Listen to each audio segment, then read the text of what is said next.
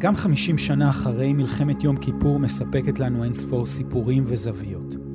ונדמה שהסדרה המזח לא חוששת להיכנס לתוך הטראומה, להתעמת עם אחד הסיפורים הכי קשים של המלחמה.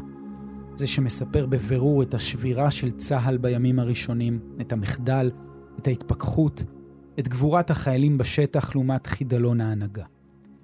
זה לא סיפור על קרבות כמו שזה סיפור על שני ערכי יסוד של הצבא שלנו שמתנגשים בעוצמה אחד בשני. מצד אחד דבקות במטרה ובמשימה, ומהצד השני שמירה על חיי אדם והחברים.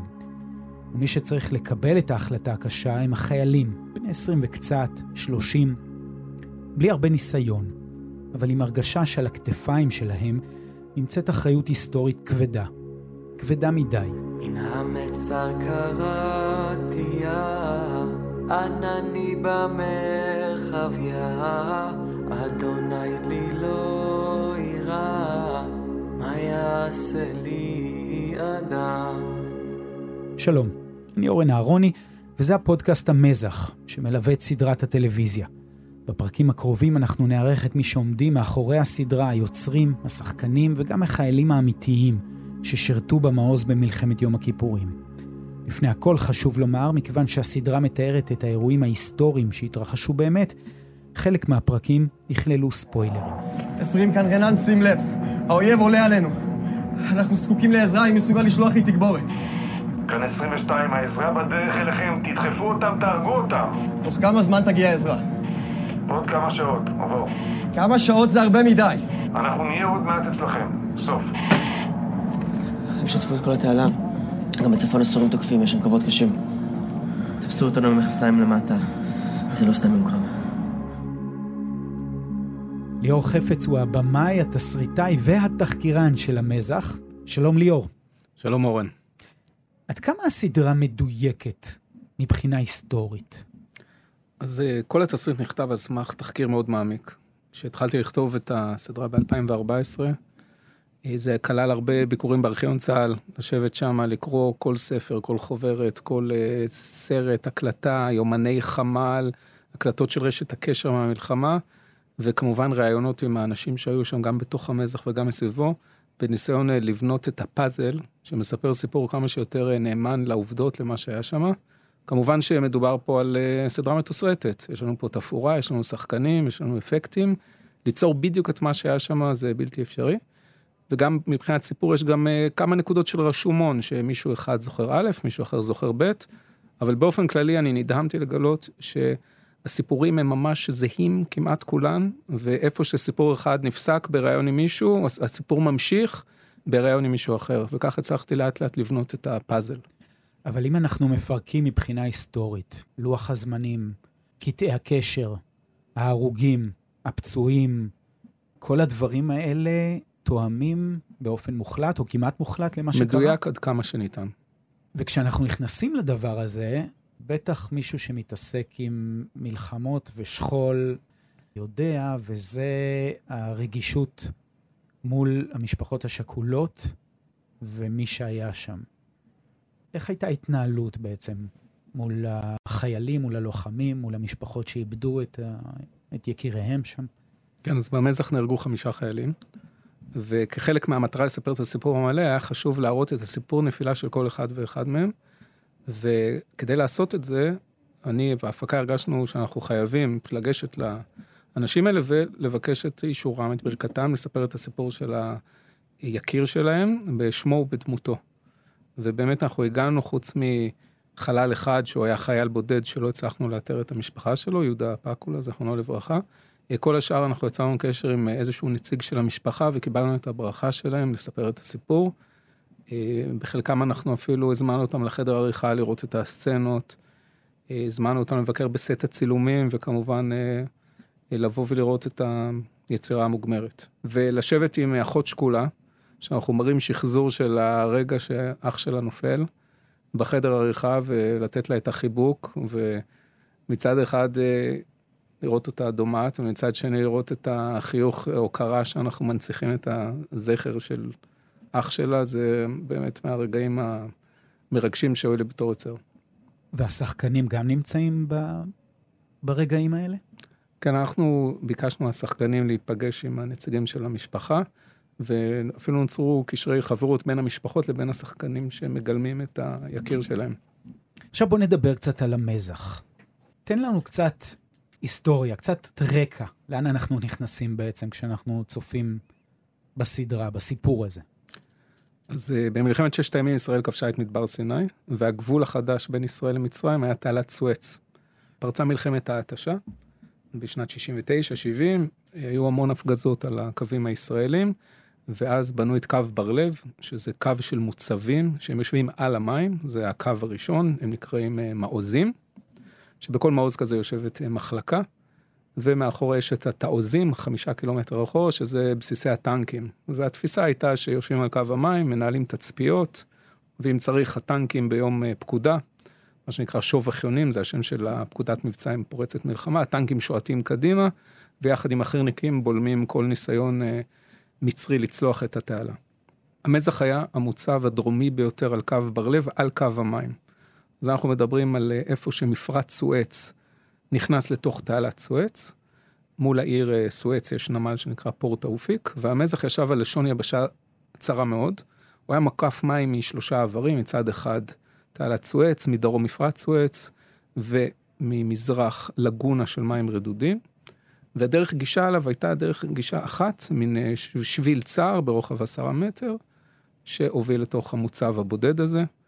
הבונקרים היו מאוד מאוד ממוגנים. למעלה הייתה סוללת עפר בגובה 10 מטר שצפתה על הצד המצרי, עמדות, תעלות קשר.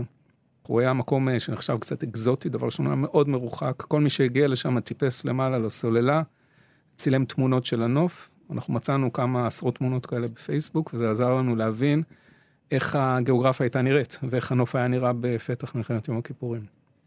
עכשיו, כשאנחנו מנסים אולי להכניס אה, מאזינים שלא מכירים כל כך את מלחמת יום הכיפורים, או שראו או קראו על זה קצת פחות, אנחנו מדברים על יום שבת, שישה באוקטובר 1973, כשהצליחה מתחילה, קודם כל מתחילה הרשה ארטילרית ומטוסים כמובן, ואחר כך מתחילים לצלוח החיילים המצריים. אנחנו מדברים פחות או יותר על סדר כוחות של בערך 100 אלף חיילים מצריים שנכנסים לאורך תעלת סואץ. מולם כמה מאות עד אלף בערך חיילים ישראלים שנמצאים גם לאורך המעוזים. כמה בערך ומי נמצא במוצב המזח עצמו כשפורצת המלחמה? אז לאורך קו בר-לב הייתה חטיבה ירושלמית, חטיבת מילואים, שהם היו כמעט בכל העוזים על המים, למעט שלושת המוצבים הדרומיים, שזה היה מפצח, הכפר והמזח. הפלוגה הזאת הייתה פלוגת נחל, בפיקודו של אה, שלמה ארדינס, שהוא היה המ"פ הכי צעיר בצה"ל. הוא היה בן 21, עדיין בסדיר, והוא פיקד על הפלוגה הזאת. בגלל שהמזח היה מוצב בערך באמצע של המוצבים שהוא היה, היה עוד חיילים ברס סודר, וגם המוצב הכי גדול, אז הוא משם ניהל את הפלוגה שלו. היו לו שם 25 חיילים, 15 מתוכם היו חיילי חי"ר של הנחל, ועוד עשרה תומכי לחימה, טבח, משגיח כשרות, גנרטוריסט, אה, קשר, כל מיני חבר'ה שהם קבועים במוצב.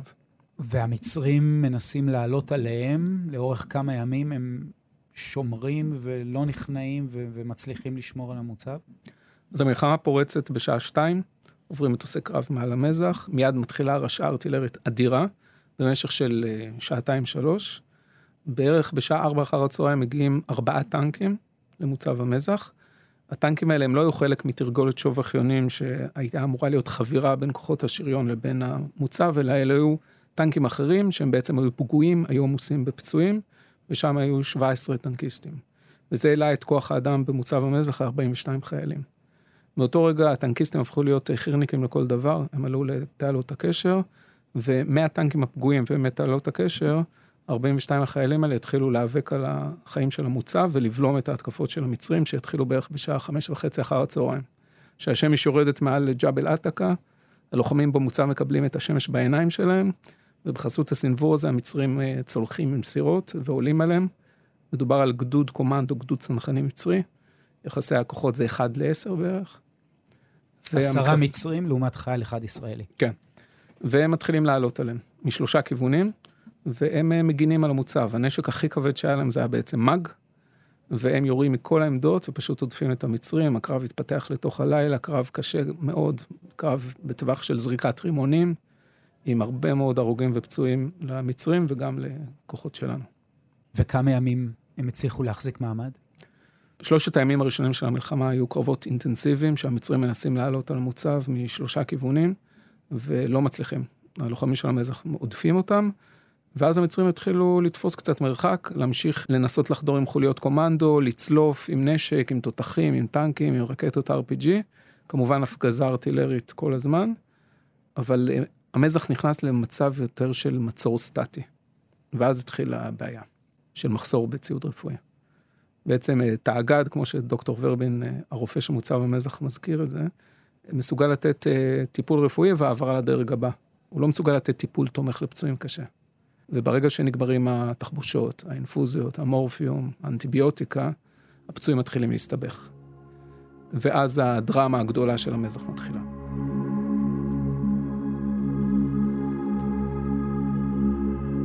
זה בעצם אחד האתגרים שהיו לך בטח לספר את הסיפור. שני קולות, מצד אחד הקול שאומר, אנחנו צריכים להישאר פה עד הסוף, זה מה שלימדו אותנו בצבא, מצד שני, הקול שאומר, חבר'ה, זה לא ייגמר טוב, יש פה חיי אדם, יש פה פצועים, אם אנחנו לא נכנעים, אז כולם ימותו בסופו של דבר. אז מה זה עוזר להישאר עד הסוף? כשאתה ניגש לסיפור כזה, אתה מספר אותו מכיוון של שני החיילים האלה, אחד ארדינסט והשני זה ורבין. יש פה שני חיילים, שתי גישות, שבר עמוק באמצע, ואיך ניגשים לסיפור כזה? מי צודק פה בעצם? אחד הדברים היפים בסיפור של המזח זה ההתנגשות הערכית. אה, גישה אחת שהיא בקוד האתי של צה"ל, כמובן זה חתירה לניצחון ועמידה במשימה. ואת זה מסמלים הלוחמים במוצב, בראשם אה, מפקד הפלוגה, סגן שלמה ארדינסט, שיש לו פקודות, והפלוגות הן להחזיק במקום ולהילחם. לטווח ארטילריה, לדווח על המצב, להיות תצפית, לבצע את המשימה הצבאית שלו. מצד שני, דוקטור נחום ורבין, שהוא מבוגר ממנו בעשר שנים, רופא מילואים. הוא נשוי, אשתו בהיריון, הוא למד רפואה בצרפת. נקודת המבט שלו היא יותר מנוסה. הוא יותר, אה, במרכאות, איש העולם הגדול, עם יותר ניסיון חיים. והוא מביא עוד ערך שנמצא גם הוא בקוד האתי של צה"ל, שזה שמירה על חיי אדם, קדושת החיים ושימור הכוח. והוא מסתכל על התמונה הכוללת, והוא אומר, תשמעו, אני רואה איפה החזית, אני שומע את הדיווחים שגם שולטייס הקשר עוזר להרכיב תמונה יותר רחבה של מה שקורה בחזית באופן כללי. והוא אומר, לא הולכים להגיע אלינו. למרות שכל יום הם אומרים לנו, עוד מעט אצלכם המפקדה, עוד מעט מגיעה חבירה, עוד מעט כוחות, עוד מעט נחלץ אתכם. עובר יום, יומיים, שלושה, ארבעה, חמישה, וזה לא קורה. והוא מציע את רעיון הכניעה. עכשיו, כשאנחנו נמצאים ב-2023, כניעה זה משהו שהוא קיים כאפשרות. בין היתר בגלל מה שהיה במזח. אבל ב-1973, כניעה של חיילי צה"ל זה לא אופציה בכלל. אין כזה דבר. הערך של uh, טוב למות בעד ארצנו, לחימה עד הכדור האחרון, המיתוס של מצדה, זה דברים שהם מוטמעים מאוד מאוד מאוד חזק באתוס הישראלי, היהודי, הצה"לי. שזה או לנצח, או למות. אין פה עוד אופציה באמצע, לא קיים. זה כזה לכבוש את ההר או למות. וזה דבר שהוא ערך שהוא, אני אישית מזדהה איתו. אני לא חושב שיש במה איזה משהו של טעות, כי זאת בעצם העוצמה שלנו בארץ הזאת, שהאויבים שלנו יודעים שאי אפשר להכניע אותנו, שאנחנו נילחם עד הסוף, שכניעה זאת לא אופציה מבחינתנו, זה עוצמה אדירה וזה גם כלי הרתעתי. לא, לא מתעסקים עם בן אדם שזה מה שהוא מקרין החוצה. אם האויב שלך יודע שיש מצבים שאתה מוכן להתפשר ולהיכנס למשא ומתן, זה פותח פתחים וזה דלת של חולשה. אבל במוצב המזח באמת, יש פה מקום לדבר על שני הדברים האלה. ודוקטור ורבין מביא את האפשרות הזאת, שאומר, תשמע, אין לנו פה משימה צבאית. אנחנו לא באמת מדווחים ארטילריה, כבר כבשו את כל סוללות הארטילריה שנמצאות לידינו. אין פה איזה מידע שאנחנו מביאים בתצפיות שלנו. אנחנו סתם, פשוט סתם. ואז בערך ביום הרביעי, החמישי למלחמה, מתחיל עימות חריף בין המפקד לבין הרופא. הרבה פעמים כשאתה כותב סרט, דווקא אומרים לך make it personal, תעשה את זה אישי, תעשה את זה אישי. ומה שאני אוהב במזח זה שהעימות ביניהם הוא לא אישי. זה לא אישי, זה מקצועי.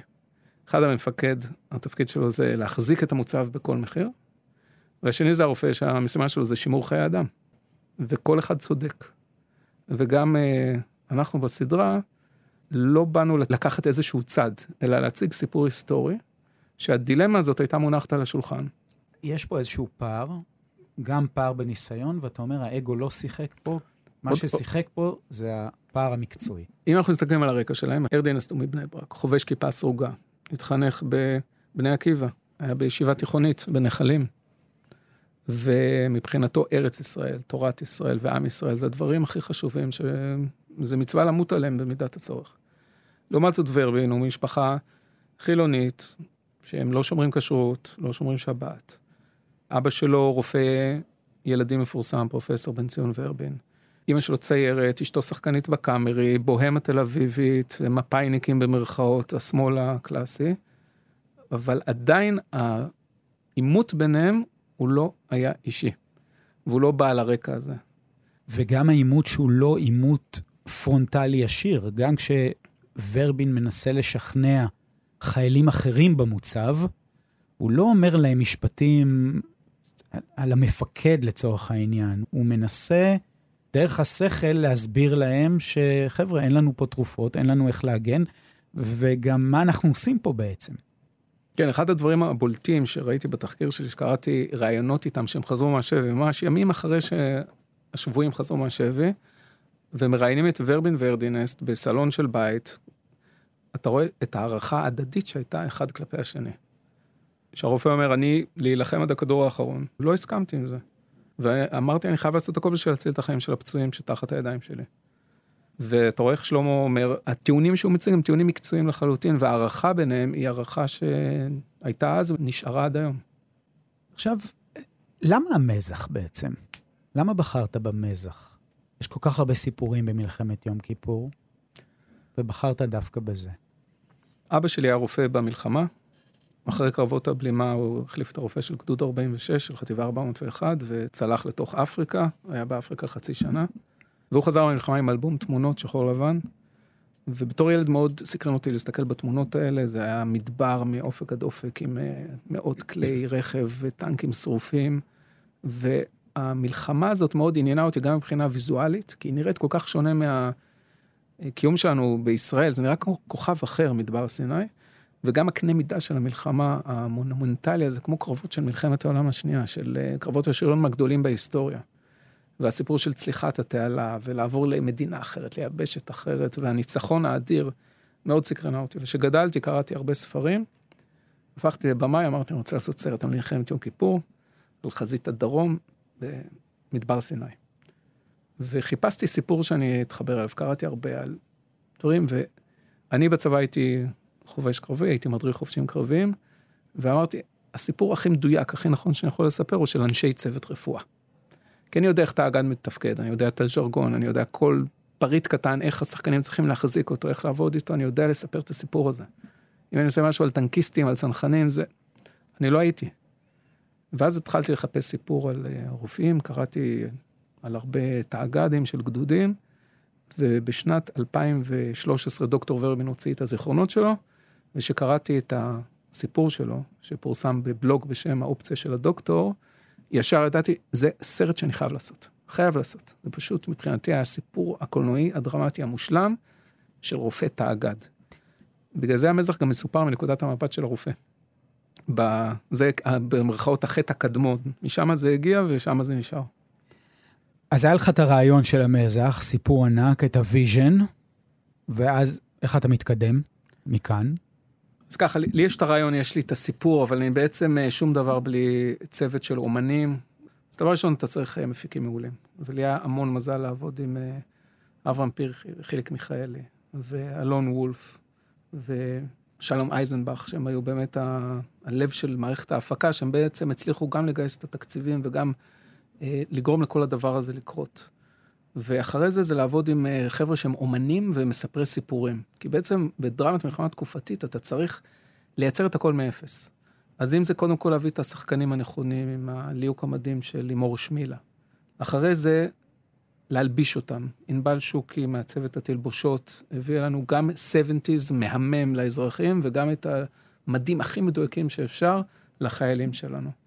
מבחינת העיצוב, שחר ברדון שבנה את כל הסטים בצורה כמה שיותר גם יפהפייה מבחינה ויזואלית וגם מאוד מדויקת מבחינה היסטורית. וברגע שאנחנו מגיעים ל post production, שזה אחרי הצילומים, אז uh, עבדתי עם צוות אחר לגמרי של מספרי סיפורים, שזה האורחים של הסדרה, שהם uh, באים והם לוקחים את החומרים, הם לא יודעים כמה קשה עבדנו על כל סצנה ומה דמיינתי שזה יהיה ככה או אחרת, הם מסתכלים בצורה נקייה לחלוטין על החומרים, והם שוזרים להם את הסצנות שיהיו כמה שיותר uh, מרגשות ואפקטיביות מבחינה סיפורית. זה היה עמית גינטון, שהוא הגיע מפאודה, נוי ברק שהגיע מהמפקדת, ודניאל אביצור שהיא עורכת עם המון המון ניסיון, והביאה גם את הטעם שלה, ויחד עם שלושתם נוצרו החמישה פרקים האלה.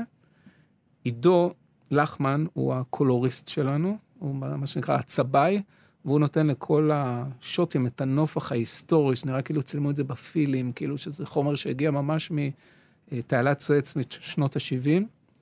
ואחרון חביב שאני אזכיר זה אריאל בלומנטל המלחין, שעבד איתו גם על הרפתקה בשחקים, שהמוזיקה שלו הוא ורסטילי בצורה יוצאת מהכלל. והוא יודע לעשות גם אלקטרוני וגם קלאסי, פה הקלטנו את התזמורת הפילהרמונית של בודפסט לחלק מהדברים, והוא נותן את הנשמה לסדרה עם המוזיקה שלו. וכמה זמן לוקח כל הדבר הזה, מהרגע שזה מתחיל לקרום עור וגידים ועד שזה מסתיים? בגדול עבדנו על זה שנה בערך. שנה עבדנו על הסדרה מרגע שיצאנו ל pre-production, שזה תהליך הקדם הפקה, עד לסיום שלה, שזה, בדרך כלל עושים את זה בשנתיים, עשינו את זה בחצי מהזמן, עבדנו בצורה מאוד אינטנסיבית. אבל אם לקח אה, לנצח מלחמת יום כיפור אה, שבועיים וחצי, אז בשנה אנחנו גם הצלחנו. ומהעיניים של במאי, בכלל, כל הנושא של מלחמת יום כיפור זה משהו שמאוד, או יחסית הוצנע בתרבות הישראלית, מבחינת סרטים, מבחינת סדרות. אמ, היה יותר קל לעשות אה, סרט על מבצע אנטבה לצורך העניין. ודווקא בשנים האחרונות, בעשור, שני עשורים האחרונים, רואים שכן מתחילים יותר להיכנס ו- ולגרד את הפצע, או לא לחשוש לגרד את הפצע. יש לזה הסבר למה עכשיו בעצם? אני יכול להעלות השערות. אז כמובן הזמן. ברגע שעוברים, חוזרים לחוויה כזאת טראומטית, אז אנשים בונים את החיים שלהם. הם מתחתנים, מולידים ילדים, מוצאים עבודה, קריירה, והניצחון אחרי הניצחון הגדול של יום כיפור, האנשים שיוצאים משם, כל אחד עם הטראומות שלו, הניצחון הגדול זה לבנות חיים אחר כך, במיוחד בקרב השבויים. אז uh, הגנרלים uh, המשיכו להילחם אחד בשני, כל אחד נתן את הרעיונות וכתב את הספרים שמצדיקים את ה... הסיפור נשלט על ידי הגנרלים, אני חושב, ב-20-30 שנה הראשונות. Uh, דור הגנרלים עבר מהעולם ברובו, ועכשיו החיילים הפשוטים מגיעים בגיל פרישה, והם בני 70, 70 פלוס, והם יושבים והם uh, מדברים, מוציאים את הזיכרונות, מאבדים את החוויה בצורה קצת מאוחרת, ובאמת יש את ה... גם ממרחק השנים, את היכולת לספר את הסיפור הזה. גם uh, נגיד uh, הסרט האולטימטיבי של מלחמת העולם השנייה, להציל את טוראי ריין, הוא נעשה משהו כמו 40 שנה אחרי המלחמה. אז המרחק הזה מאפשר לגשת לחומרים האלה. דבר שני זה עניין של uh, טכנולוגיה. בשביל להראות את המצרים צולחים את תעלת סואץ, אתה צריך את האמצעים הדיגיטליים, והטכנולוגיה הבשילה עכשיו באמת לעשות את ה... להחליף את הנוף מאחורי החיילים בעמדה, שרואים את uh, מדבר סיני ואת תעלת סואץ. אז תכף נדבר על הטכנולוגיה ואיך עשיתם את זה, אבל לפני זה באמת אתה דיברת על החיילים מול הגנרלים, ואתה מראה את זה יפה בסדרה. מצד אחד אנחנו מדברים על הגבורה, והגבורה היא של החיילים. ויש פה כמה גבורות בעצם שאתה נוגע בהן, נכון? זו שאלה מעניינת, כי אנשים שואלים אותי, למה דווקא לעשות סרט על המזח, זה סיפור של כניעה, למה לא לעשות סרט או סדרה על ניצחון? הרי יש, מלחמת יום כיפור זה ניצחון אדיר, גם בחזית הסורית, גם בחזית המצרית, זה דבר שאני מסכים איתו מאוד מאוד. אז uh, המזח זה סיפור אדיר על גבורה, ויש שם כמה סוגים של גבורה. דבר ראשון, המזח הצליח להדוף התקפות מצריות במשך שבוע שלם, כוח שהוא עדיף בהרבה יותר, בלמו, אף חייל מצרי לא יצליח לחדור למוצב. אז זה ניצחון וגבורה מאוד גדולה בלהחזיק את המוצב. הגבורה השנייה היא זה לקבל את ההחלטה למחול על הכבוד שלך ולהיכנע בשביל להציל את חיי הפצועים. זה סוג אחר לגמרי של אה, גבורה, שאתה יודע שאתה יכול להחזיק, אתה יודע שאתה יכול להילחם עד הכדור האחרון. אולי יכבשו אותך, אולי הפצועים ימותו מזיהומים, אולי יחברו אליך, אתה, אתה לא יודע, אבל בכל זאת אתה מבצע מעשה גבורה של אני עכשיו מציל את החיים של הפצועים, אני רוצה שהם יקבלו טיפול רפואי בשבי, והם קיבלו טיפול רפואי בשבי, לא הטיפול הכי טוב, עדיין מצרים מדינת עולם שלישי. וזה סיפור גבורה שני. הסיפור גבורה השלישי שאנחנו מציגים זה, מה זה להיות שבוי? שאתה מאבד שליטה על כל דבר. אתה לא... אתה כפות בעיניים וידיים אחורי הגב בחוט ברזל, בתא כלא, בצינוק. אין לך מגע עם העולם החיצון. מענים אותך, מייסרים אותך, משפילים אותך, ואתה מתמודד, ואתה יוצא. זאת גבורה שלישית. והגבורה האחרונה שהייתה, שאנחנו לא מציגים אותה בסדרה, אבל אולי, מי יודע, בעונה שנייה, לחזור לארץ, להתמודד עם הטראומה, להתמודד עם היחס החשוד ולפעמים המשפיל של הצבא והרשויות לשבויים שחזרו. שזה אתם כן קצת נוגעים בסדרה הזאת. כן. ולהצליח אה, להתמודד ולבנות קריירה ולהתחתן ולהוליד ילדים ומשפחה זה גבורה רביעית של פדויי השבי. ואתה גם מראה באופן מאוד מעורר מחשבה וביקורתי את ההתנהלות של הדרג המדיני בכל האירוע. יש סצנה אחת בחמ"ל, אחרי שכבר הם קיבלו את פקודת הקנייה, שיושב שם משה דיין, ובטלפון היה גורודיש לפני, והם אומרים פתאום, אתם יודעים מה? אנחנו לא נקבל בשבילכם את ההחלטה אם להיכנע או לא להיכנע, ומפילים את כל כובד האחריות על שלמה ארדינסט, ילד בן 21, שעכשיו הוא צריך לקבל את ההחלטה בעצמו מה לעשות. ו- ומעליו, אלה ששלחו אותו, כל הגנרלים ושר הביטחון, במקום לקבל את האחריות, אומרים לו, לא, האחריות היא עליך. כן, יש, אה, בתחקיר שעשיתי, אני פשוט הגעתי לחומרים מדהימים, שאני מקשיב, אני יושב בארכיון צה"ל, אני מוריד את האוזניות ואני אומר, זה לא אמיתי מה שאני שומע פה. זה לא יכול להיות אמיתי, זה, תסריטאי עם המוח הכי קודח לא יכול להמציא את האירועים שהיו שם באמת. והמזח... כמו מה לדוגמה? המזח מקבל פקודת קנייה. כמו נוהל קרב מסודר, זה הנוהל שאתה צריך לעשות. שאגב, לא היו לפני זה פקודות קנייה? זאת הפקודה הראשונה ש... שקיבלו בצה"ל, בטח במסה הזאת, נכון? אני לא מודע לפקודת קנייה מסודרת שמגיעה ממש כפקודת מבצע מהמפקדה מעליך, אני לא מודע למשהו שהיה כזה. כלומר, רק כדי לתת איזשהו הסבר למאזינים, במקום פקודה, עכשיו אנחנו כובשים את היעד הזה, או, או נלחמים פה, עכשיו כל החיילים האלה מקבלים פקודה, אתם הולכים להיכנע למצרים. זה מה שאתם צריכים לעשות, א', ב', ג', ד'. כן. אה, מפרטים בקשר, זה ההסכם ואתה חייב לבצע אותו. זאת פקודה, ככה נאמר, ומפרטים בשעה 11 יגיע נציג הצלב האדום בעיר פורט תאופיק שממול, מה שאתה רואה מעבר לתעלת סואץ. אתה הולך לנופף בדגל לבן, הוא ינופף בדגל הצו האדום, נציגי המזח יעברו לצד השני להציג את כתב הכניעה למפקדים המצריים, וכולי וכולי. והם מקבלים את זה בבוקר, חיילי המזח, ובשעה עשרה לאחת עשרה, באחת עשרה נציג הצלב האדום אמור להגיע, בשעה עשרה לאחת עשרה פתאום מגיע עדכון, מבקשים משלום ארדינס לגשת בדחיפות לקשר, ואומרים לו, אנחנו מבטלים את הפקודה הקודמת, אתה אינך חייב להיכנע. ואני יושב בארכיון צה"ל ואני שומע את זה. ואני בשוק, ואני שומע את שלמה ארדינס בשוק, הוא אומר, אני לא מבין, תחזור שוב. אומרים לו את זה שוב, אתה לא חייב להיכנע. הוא עדיין לא מבין, אומרים, לפי הוראת שר הביטחון, על מפקד המזח להחליט לבד האם הוא נכנע או מחליט להחזיק מעמד. אם תחליט להחזיק מעמד, נעזור לך במה שעזרנו עד עכשיו. ואז הוא זועק, אבל מה שנתתם עד עכשיו אינו מספיק. והתחקיר הוביל אותי למצוא רקע מה עמד מאחורי הדבר הזה. מסתבר שגורודיש התנגד לזה שהמפקדה תיתן פקודת קנייה, והוא יצר קשר עם הרמטכ"ל. ואז התחילו ויכוחים קשים שמה.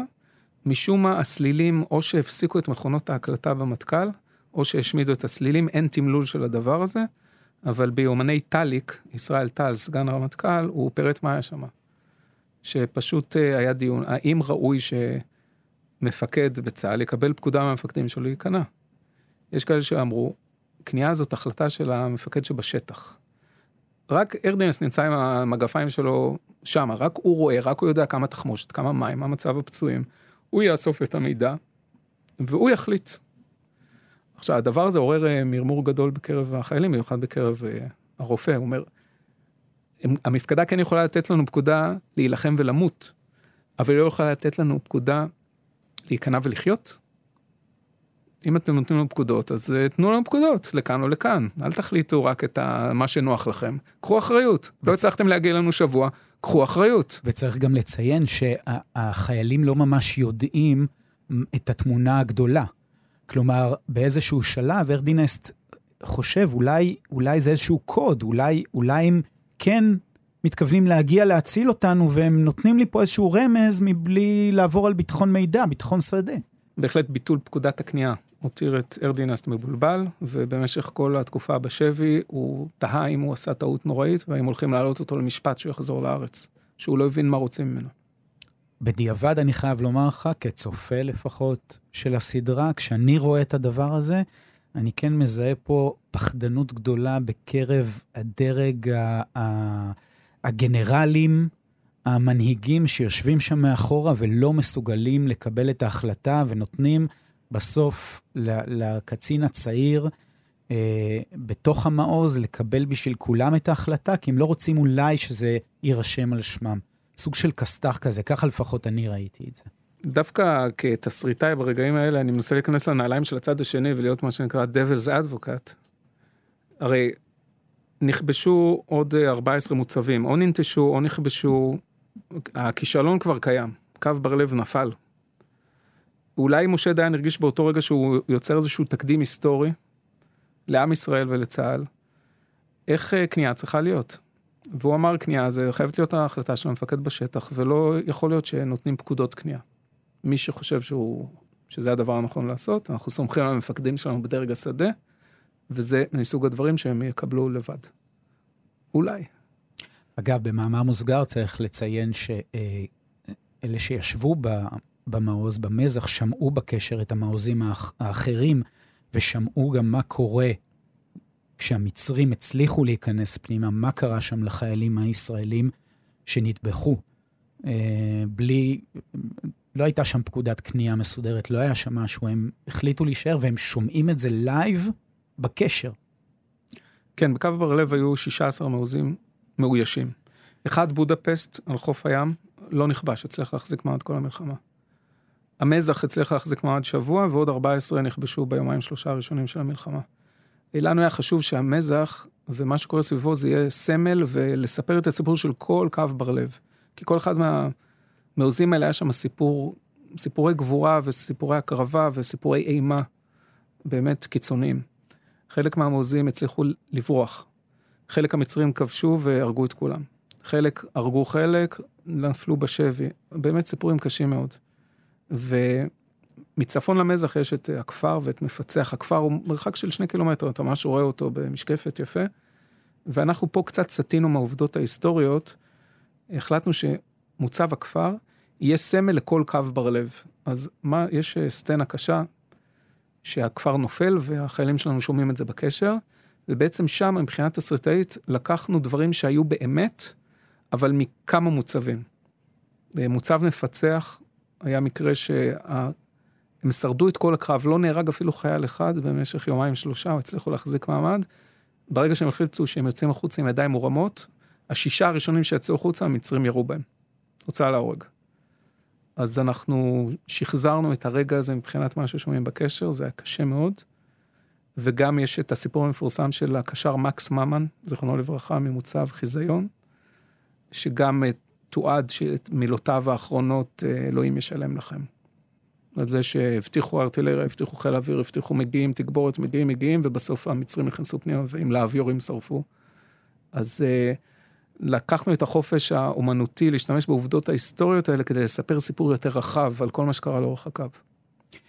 ועוד אתגר של סיפור קשה שלקחתם על עצמכם זה השבי. כלומר, הסדרה לא מסתיימת בכניעה של חיילי המזח, אלא עוברת לתקופת השבי שלהם במצרים. כן, הגרסאות הראשונות של התסריט, לא היה את השבי. הסדרה נגמרה בזה שהם הולכים לשבי. כי הרגשתי ששבי זה לא משהו שאני רוצה להיכנס אליו משתי סיבות. דבר ראשון, העינויים שהיו קשים, ואני לא רוצה לעשות סרט אימה. אה, דבר שני, החוויה של שבי הייתה נראית לי פסיבית, וזה ההפך מעקרון תסריטאי דרמטי, שהגיבור חייב להיות אקטיבי כדי שזה יהיה מעניין. אבל המפיק חיליק מיכאלי אמר לי, ליאור, תשמע, תדחוף עוד קצת בתחקיר, אתה... אני בטוח שתמצא משהו.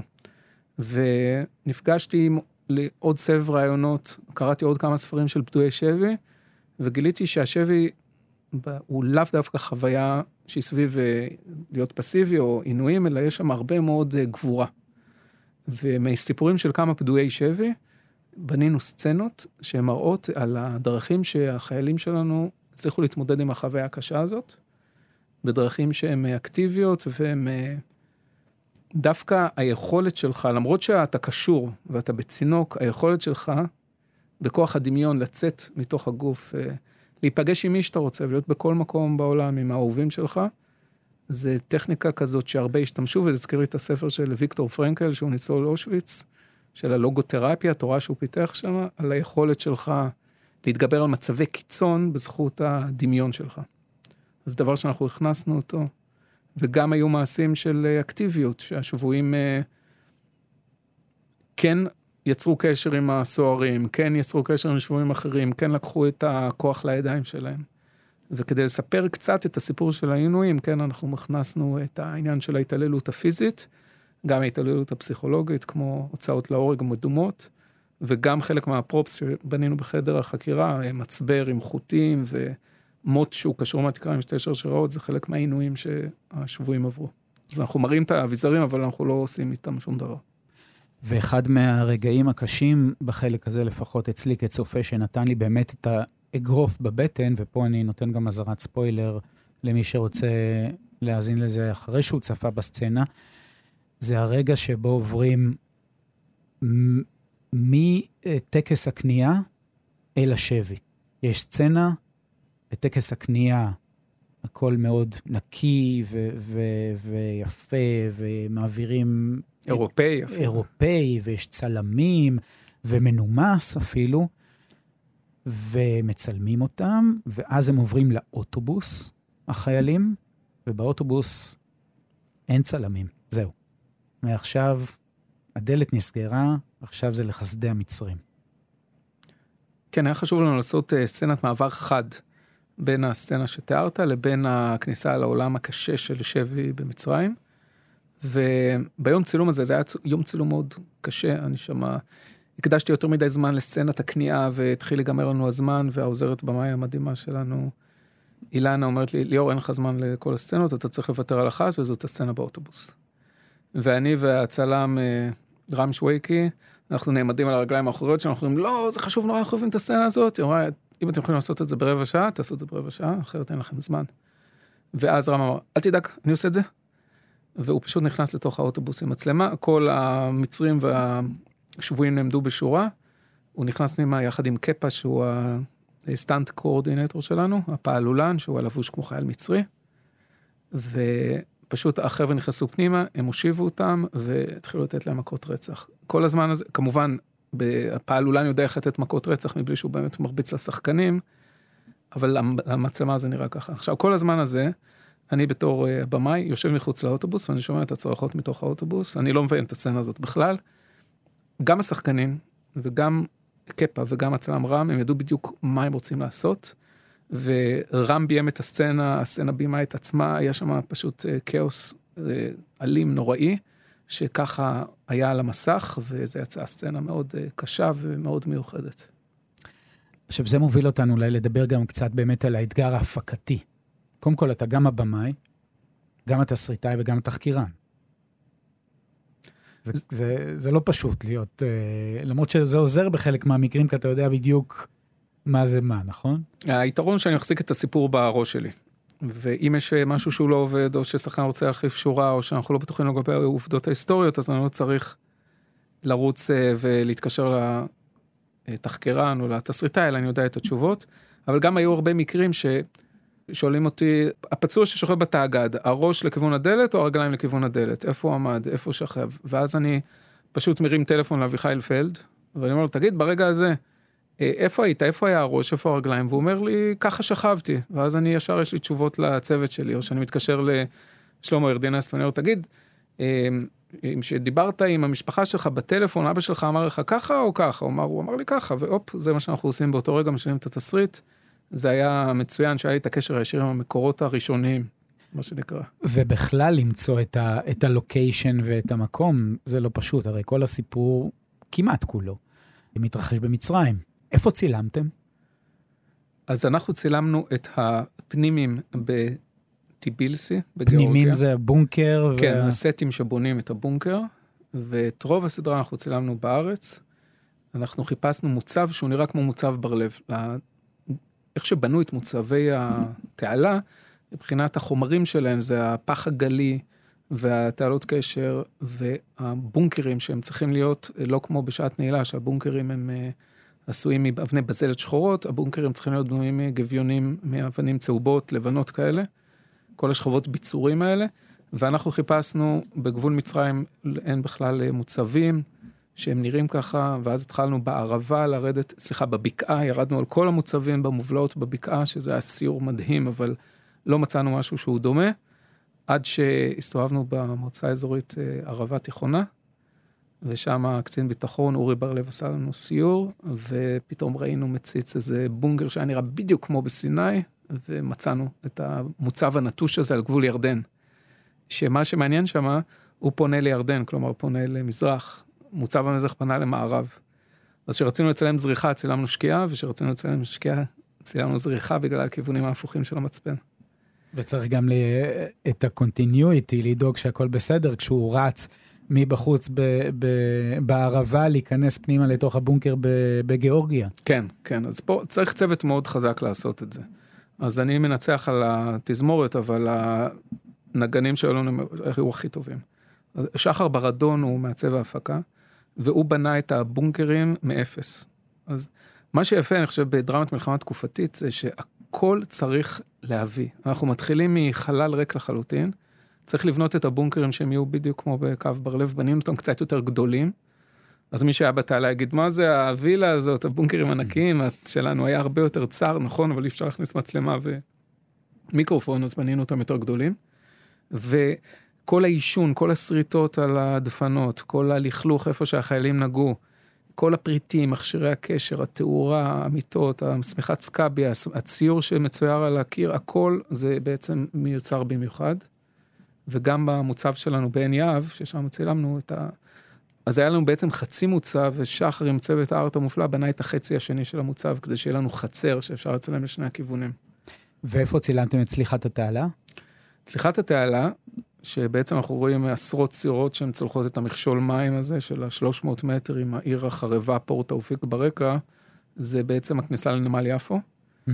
ששם היה לנו 100 מטר של מים, שהם די בצבע של תעלת סואץ, ויש את השובר גלים מהבטון, שהוא גם דומה בחלקו למה שהיה שם, והבאנו 14 צופי ים, משבט צופי ים יפו, שזה חבר'ה שהם אה, ברובם לפני גיוס, אבל ג'ברים, לקחנו שתי סירות פיברגלס, צבענו אותם בצבע חול, ואז אה, החבר'ה המסכנים האלה ישבו בשתי סירות, והם היו צריכים לתפור את המרחק הזה במשך עשרות פעמים, כי בעצם הכפלנו במחשב את הסירות, אז ככה הפכנו שתי סירות ל-30 סירות, והיו לנו גם פעלולנים שנפלו למים, ובאפקטים הוספנו דם וגופות וקליעים ונוטבים ועשן, את כל הכאוס המשוגע הזה. והטנק שהבאתם למוצב הוא גם סיפור מעניין. כן, אנחנו היינו צריכים טנק נוסע, שזה אתגר מאוד מאוד גדול. נוסע. זאת כן. אומרת, זה אי אפשר במחשב או משהו כזה, אתם צריכים את הטנק עצמו. אפשר לעשות את זה במחשב, זה פשוט מאוד יקר, זה לא נראה ריאליסטי וזה ממרחקים אפשר לעשות את זה. אנחנו רצינו טנק שהוא נוסע וחיילים קופצים ממנו ומטפסים עליו ויש אינטראקציה איתו, אז... והטנק הרבה... של שעת נעילה ברמת הגולן? הטנק של שעת נעילה זה צנטוריון, שוט. אוקיי, ולמטה היו כן, מג"חים. כן, אנחנו מדברים על גדוד 52, היה להם אג"חים, אג"ח שלוש, ואנחנו חיפשנו, חיפשנו, חיפשנו, המג"חים אה, היו רקובים, זרוקים בכל מיני מקומות בארץ, ויצרנו קשר עם חטיבה 401, יותר נכון, הם יצרו קשר איתנו, הם שמעו שאנחנו עושים סדרה על גדוד 52, פשוט מדהימה החטיבה הזאת. ודיברתי עם הרל"ש של המפקד חטיבה, ואמרתי לו, תגיד, אצלכם בבסיס, יש איזה טנק ישן, איזה אנדרטה? והוא אמר, אה, תן לי לחפש, הסתובב שם, חזר אליי עם כמה תמונות שהוא צילם בלילה, יש לנו פה איזה בכניסה איזה טנק חלוד, אמרתי לו, כן, זה הפטון שאנחנו צריכים. ואמרתי לו, תשאל את החימושניקים שיפתחו, יראו, יש מנוע, יש הגה, יש רדיו, משהו. והוא שלח לי תמונות שהחימושניקים באו בלילה, כי הגניב אותם הדבר הזה, והם התחילו שם לשייף ולשמן ולפתוח, ואחרי כמה ימים אמרו לנו, הצלחנו להניע אותו. זאת אומרת, משם זה כבר עלה לצינורות הגבוהים, המפיקים המדהימים שלנו, חיליק מיכאלי, אברהם פרחי ואלון וולף, הם עבדו ימים כלילות כדי לקבל את האישורים, שזה אישורים של אה, שר הביטחון ושל משרד ההגנה האמריקאי, כי הטנק הזה ניתן בכספי סיוע, ולקבל אישור שהוא ישתתף בסדרה. הוא עבר למאשה 7000, שזה מפעל הטנקים הארצי, שהם עשו לו שיקום. ומה שיפה אצלהם, הם לא יכולים לקחת טנק ולסדר אותו שהוא יתאים לצילומי סרט או סדרה. הם בעצם, אה, לפי הנוהל שלהם, הטנק צריך לחזור לכשירות קרבית מלאה. אנחנו קיבלנו טנק שהוא מוכן לצאת למלחמה, ממש כמו חדש. אחד הדברים המעניינים שהיינו צריכים לעשות עם המג"ח 3 הזה, כחלק מלחמת יום כיפור, הרכיבו על הטנק הזה הרבה מיגונים. אה, מה שנקרא מיגון פסיבי, שזה מין קסטות כאלה של חומר נפץ שציפו אותו, וגם מדוחות עשן ועוד כל מיני דברים. ובשביל להחזיר אותו לאיך שהוא היה נראה במלחמת יום כיפור, היינו צריכים לשייף ממנו מאות בלטנים ואת כל הציוד הזה, כדי להחזיר אותו לאיך שהטנקים היו נראים במלחמת יום כיפור. והתוצאה הייתה טנק מדהים, שהוא נוסע, שהוא יודע להזיז את הקנה, שהוא נשמע, זה פשוט חייב היה להיות ליד החיה הזאת, ואיך היא נוסעת ומתנהגת, זה היה מאוד מרגש. הוא גם ירה? גם ניסיתם ירי? אז uh, הקנה היה מולחם. אי אפשר היה להכניס פגזים לקנה ולראות, אבל חוץ מזה היה אפשר לעשות הכל. ליאור, יצרתם סדרה מדהימה, מרתקת, באמת, מי שרוצה לראות מלחמה ובאמת אה, אה, להבין אולי קצת מה שקרה שם ומה שעברו, שזה לא בשחור לבן וזה לא ממרחק, זה באמת אה, סיפור מדהים והסדרה נעשתה בצורה מדהימה. ועד כאן, הפרק הראשון של המזח. אני הייתי אורן אהרוני, עורך כאן הסכתים, אייל שינדלר, מפיקה, אניה קלזון, ביצוע טכני, חן עוז. תודה ליאור. תודה רבה רבה. פיתחו לי שער צדק, אבובה מודיה, זה השער.